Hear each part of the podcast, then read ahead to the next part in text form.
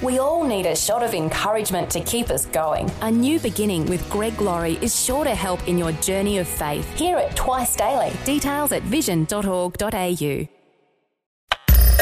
Audio on demand from Vision Christian Media. Want to win in life's challenges? To know the will of God and have more passion for Him? Practical help right now with Tak Bhana and Running with Fire. This Christmas week, we're looking at Jesus coming to earth as the light of the world. John 8, verse 12. Jesus spoke to them again, saying, I am the light of the world. He who follows me shall not walk in darkness, but have the light of life. Isn't it wonderful that when we have Jesus in our lives, then we have the light of life and we no longer walk in darkness? Yesterday we started looking at what do we do with the light. The first and foremost thing is that we must receive it. We must receive Jesus, the light of the world, into our hearts. Our sins are forgiven and then we are saved. But secondly, we need to follow the light. Jesus said, I am the light of the world. Whoever follows me will never walk in darkness but have the light of life. There's four truths about what it means to follow, to follow the light. First, if we follow him, it means that we have him. And having Jesus is a real bargain. It's an all-inclusive package because he's then becomes our shepherd, our savior, our provider, our healer, deliverer, whatever your need is, Jesus becomes that for you. He can help you to love others, to have wisdom, to walk in purity. When I was in Pakistan a while ago, a couple came up to me uh, they said I'd prayed for them at their previous conference because they were struggling to have children. And when they came to see me the year later, they were so thankful to God. They said our prayer had been heard and God had blessed them with a child. In this case, Jesus became the provider or the miracle worker. Having Jesus is a package deal. We get all of him into our lives. John 1 verse 4 says, having Jesus is a package deal with it comes so much more. John 1 verse 4 says, In him was life, and that life was the light of men. Before we were saved, we were spiritually blind and dead. But when the Spirit of God came in and gave us eternal life, then our eyes were opened. That's an amazing experience, really. In 2 Corinthians verses 4 and 6, it says, Whose minds the God of this age is blinded who do not believe lest the light of the gospel of the glory of Christ, who is the image of God, should shine on them. For it is the God who commanded light to shine out of darkness, who has shone in our hearts to give the light of the knowledge of the glory of God. This happened to a neighbor friend of ours. He was an elderly man. He was dying of cancer. And we used to pray for him.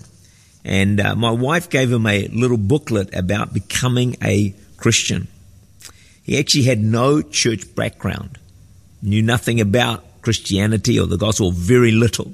So when he experienced God's presence, he actually used to say, Oh, I really feel the vibes. I really feel the vibes. It actually sounded quite humorous to us, but we were delighted because we knew that he was experiencing something of the reality of God in his life.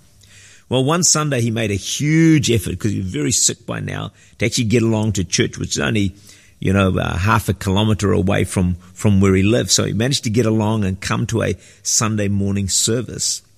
To my delight, when I gave an altar call for salvation at the end of the meeting, he raised his hand and then he made his way to the front of the service and in front of many, many people, he gave his life to Jesus Christ.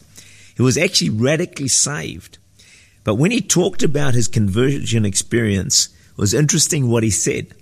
Because having no biblical or Christian background, what he would repeatedly say was, that was a real eye opener. That was a real eye opener. And that really fits in, doesn't it, with what the Bible teaches about God opening our eyes to the light of the gospel and to the truth. And so the Holy Spirit has opened his eyes and the light had flooded in to his heart. A second aspect of what it means to follow the light or to follow God. It's the same word used for a soldier who follows his captain. So if the captain says, men, we're going this way, then the soldier doesn't say, no, I think I'll actually go this other way. Just don't do that. Our duty is to follow the light and take directions in everything. Now, you might say that's pretty restrictive, or that might take all the joy out of your life, and hey, it's not going to be fun anymore. But the truth is this we can follow the directions God gives us and follow the light without fear. Life on this planet, as you and I all know, well know, can be very difficult. But taking directions from Jesus is the best way forward and the best way to make it through this difficult and challenging life on planet Earth. The Bible says His will is good and acceptable and perfect. There's no better way to live than to walk in the will of God. You'll find it good, you'll find it pleasing, you'll find it satisfying. And even when we pass through a time of darkness, guess what? His light is going to shine. It'll be a soft glow of comfort in the face of loss. It'll be a lamp on our troubled path and also a ray of hope in unexpected setbacks. Psalm 119, 105 puts it this way Your word is a lamp to my feet and a light for my path. That simply means this. If we're going to follow the light effectively, then we need to read, study, believe, and obey God's word. Then we can follow the light, walk in the light, and enjoy the favor and the blessing of God and His comfort and strength and light in times of darkness. Tak Bhana is the Senior Pastor of Church Unlimited in Auckland, New Zealand. For more information, to make contact, or to listen again, look for Running with Fire at our website vision.org.au.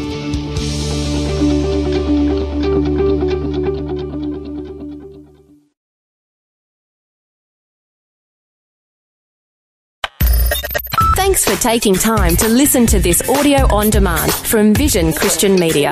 To find out more about us, go to vision.org.au.